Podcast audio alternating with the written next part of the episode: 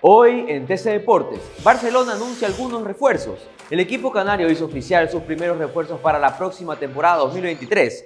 Jordan Morán, segundo portocarrero, Janer Corozo y los atacantes Agustín Rodríguez y Jonathan Bauman formarán parte de Barcelona para la siguiente temporada.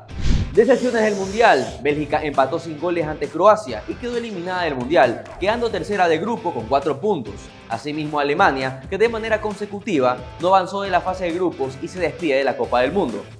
Thomas Müller se retira de la selección alemana. Tras la nueva eliminación de Alemania en la Copa del Mundo, uno de sus referentes, Thomas Müller, afirmó que después de la victoria ante Costa Rica, este va a ser su último partido con la selección alemana.